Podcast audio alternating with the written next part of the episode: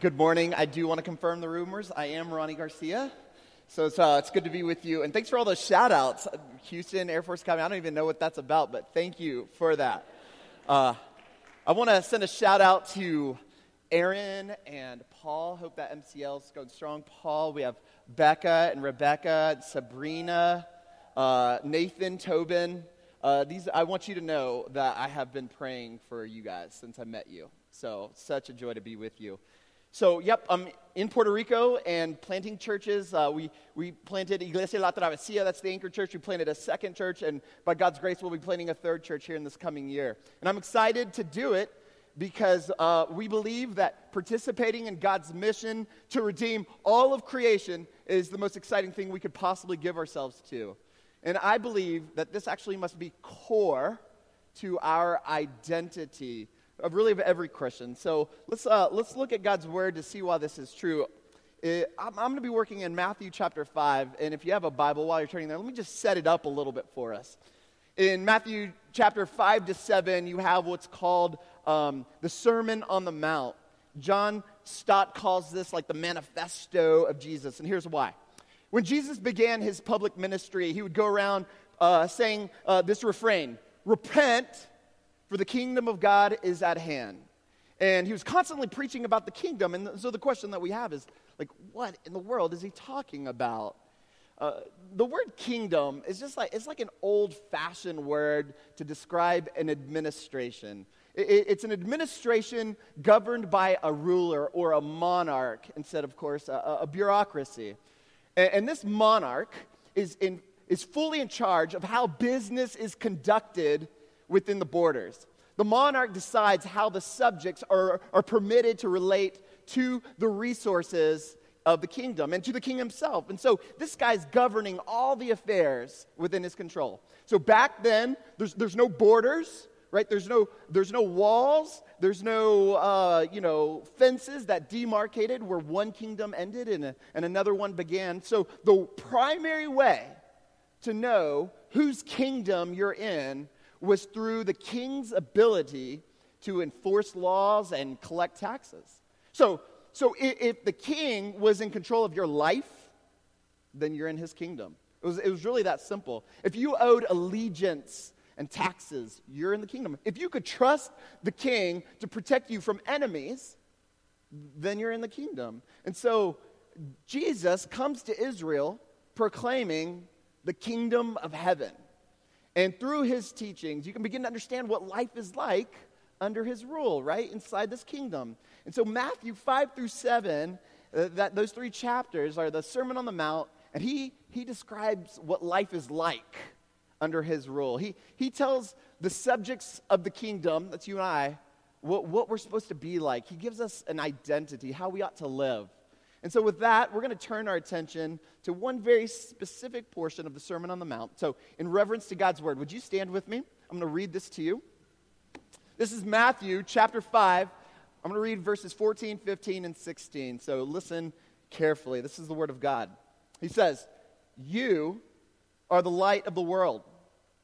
A city on a hill cannot be hidden, nor do people light a lamp and put it under a basket, but on a stand and it gives light to all in the house. In the same way, let your light shine before others so that they may see your good works and give glory to God your Father who is in heaven. This is the very word of God. You may be seated.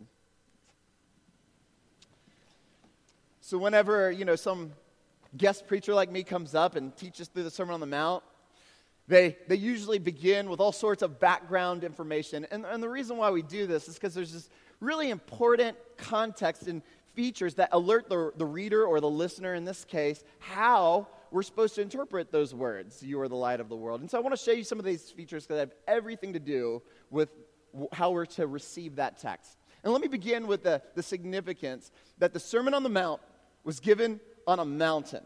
Now, in chapter 5, verse 1, Matthew, he says, Jesus went up on the mountainside in order to teach. Now, when you and I hear that small detail, we don't really think of it, much of it. We just think he's sort of describing the scenery. But it's important to pay attention to it because the original audience was like primarily Jewish, right? And, and every Jew knew that significant encounters with, G, uh, uh, with God happened on mountains. In fact, it was Moses who would go up on a mountain in order to receive the law, the Torah. It was where, uh, that's where God revealed to Moses how to live as his people. And so Moses went up on that mountain. And Matthew's writing this gospel because he's saying Jesus is this new Moses. He, Jesus is the Moses par excellence. And this is, this is really kind of subversive because Moses was Israel's like premier, greatest prophet. So Jesus teaches on the mountain because he is a greater Moses, telling people how to be his, uh, telling people how to, how to relate to him. Now, there's a second connotation with a mountain. Who is it, you guys, that, that um, hides in mountains? It's insurrectionists and revolutionaries. Uh, that's the way you um, elude the control of a despot or a king, a dictator, right? It's to hide in mountains. You remember, like in the Old Testament, you have David, he was the king, but Saul was on the throne. Where did he hide out? Those mountains, right? Or later, the stories of Elijah, right? When he's, when he's fleeing for his life, where is he hanging out? It's mountains. And even in Jesus' more immediate context, you have um, these, uh, within that century before Jesus, you had these sort of pseudo messiahs who, who tried to overthrow the Roman rule in Palestine. And of course, all those insurrections were crushed, but everyone knew that revolutionaries and insurrectionists hid in mountains until it came time to execute their overthrow. Now, wh- why am I saying all this? Matthew is using this striking imagery to help us understand what Jesus is accomplishing through his teaching. Jesus is not only the Moses par excellence, but he's the, the subversive, the revolutionary par excellence. He, he's, Jesus is not coming just as a sort of wise sage who, who wouldn't make anyone mad. No, no. He is coming as a king whose intention is to declare his absolute authority over every stinking inch of the universe, right? He's establishing this whole new world order. He's establishing a new kingdom. And he starts this revolution and he conquers people, not, not by taking them as slaves, but by, but, by, by adopting them as sons and daughters. So now, can you see how this detail of him giving all of this on the mountain is, um, so important for interpreting this teaching? Now, let me, uh, let me just show why, this is, why I really want you to understand this detail. When Jesus says to you, you are the light of the world. He's not just saying, hey, be good little boys and girls. No.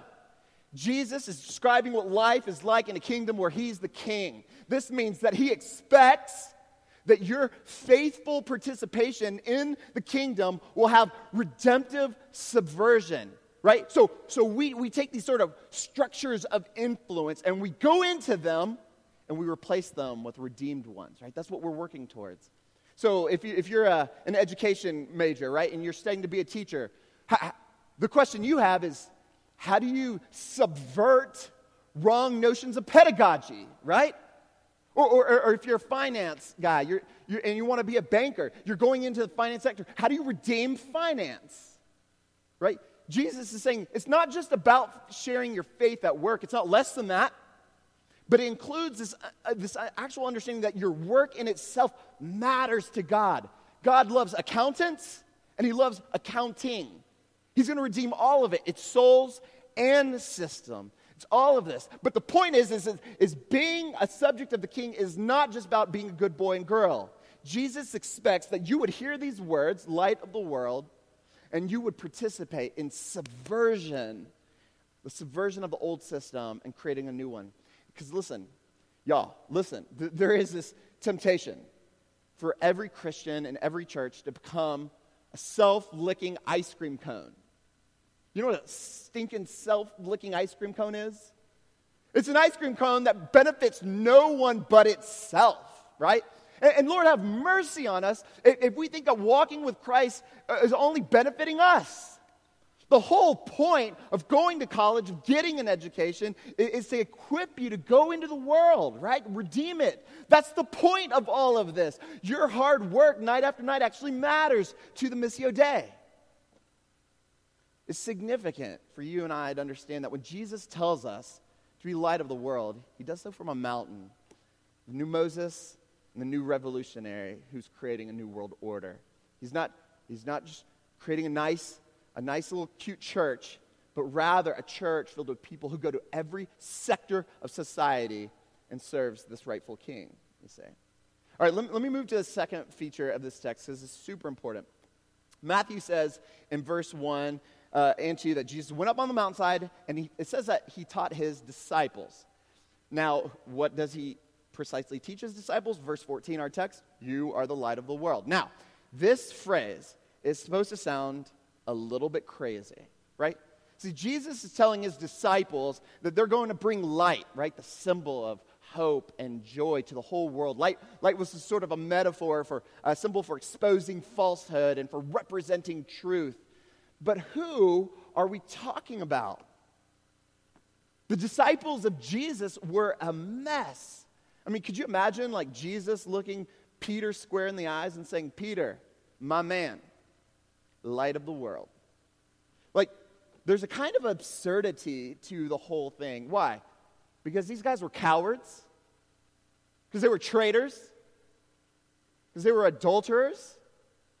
They're failures. They're a mess. There's a contradiction between the metaphor of light and the person receiving that metaphor, right? Y'all see that? But that's the point. That's the point. I don't want you to move too fast past this. What Christ accomplished on the cross has something to do with the people who he has invited to be a part of his kingdom. See, listen, God knows your mess, right? He knows your struggle, He knows your addictions, He knows your selfishness, He knows your hypocrisy, He knows about your porn struggles and your bulimia. Listen, he knows. He wants to help. He's, he's a redeemer. That's what he does. God does not regret applying the blood of his son upon you. Christ does not regret saving you. You don't bother him. He's nuts about you. Somewhere along the way, between preaching the gospel and applying it, you began to believe that God relates to you on the basis of your moral performance, as if God loved you more because you've been really disciplined. And that is a lie from the pit of hell. It was always Jesus' blood and nothing more than the blood of his son.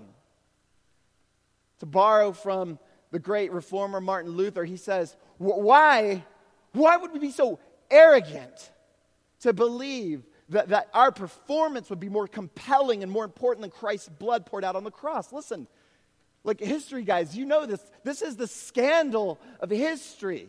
I mean, how do we, how do we get from a weak Judaism that existed in the Greco Roman world 10 BC to the greatest religious movement the world has ever seen in 100 years? How, do you, how does that happen?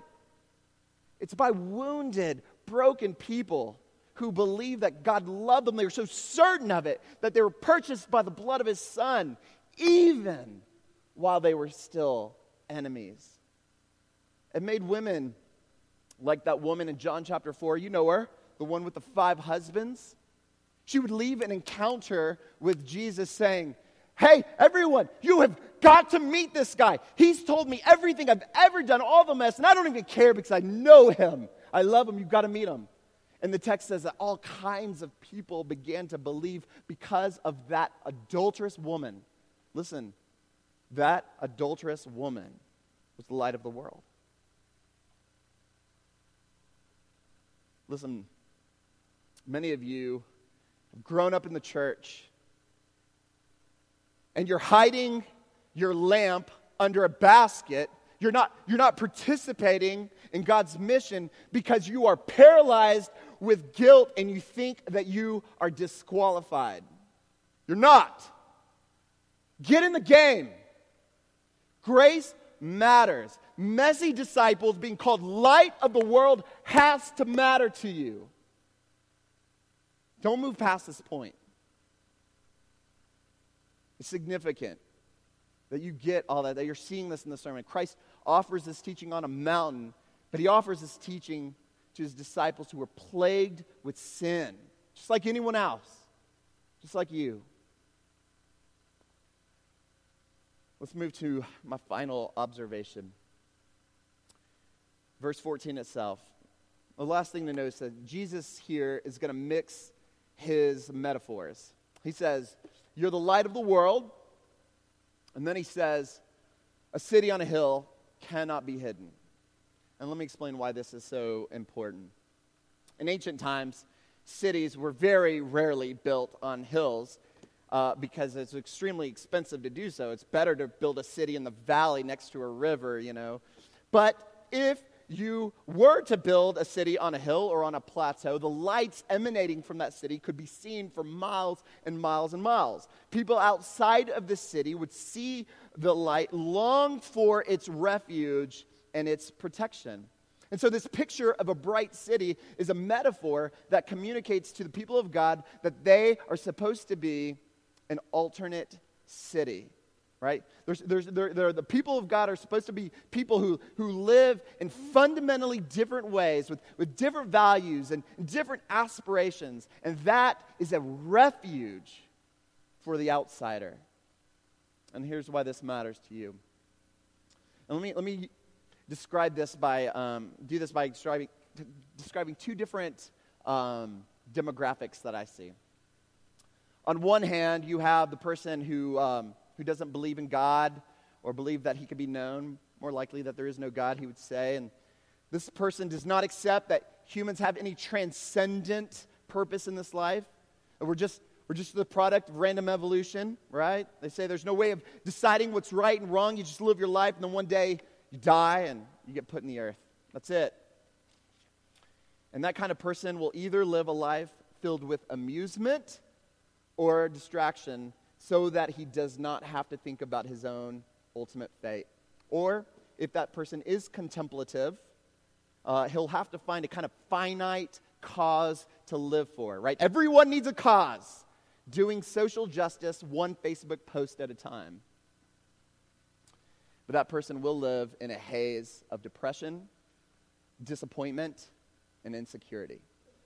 Now, on the other hand, there's the person who's kind of religious right? But this person believes in God, but still thinks of God in terms of living good enough to make God happy. And a religious person works hard, right, to live a good life. And when he fails, when he blows it, he has to kind of rationalize it and, and, and describe it in a different way. It justifies it because it is unacceptable for him to fail. Because why? Because he essentially controls his own salvation by his good works. Now, we're way more sophisticated. We'd never say it like that, but that's what's happening. And so when, when, when good things happen, that person thinks that they've, they've kind of earned it, right? Got God's favor through their moral performance. Congrats. But then when bad things happen, that person gets extremely angry with God because they feel like God's not fair. God's not fair. Right? God's not maintaining his part of the deal. Religious people ask questions like this Why would God allow this to happen to me?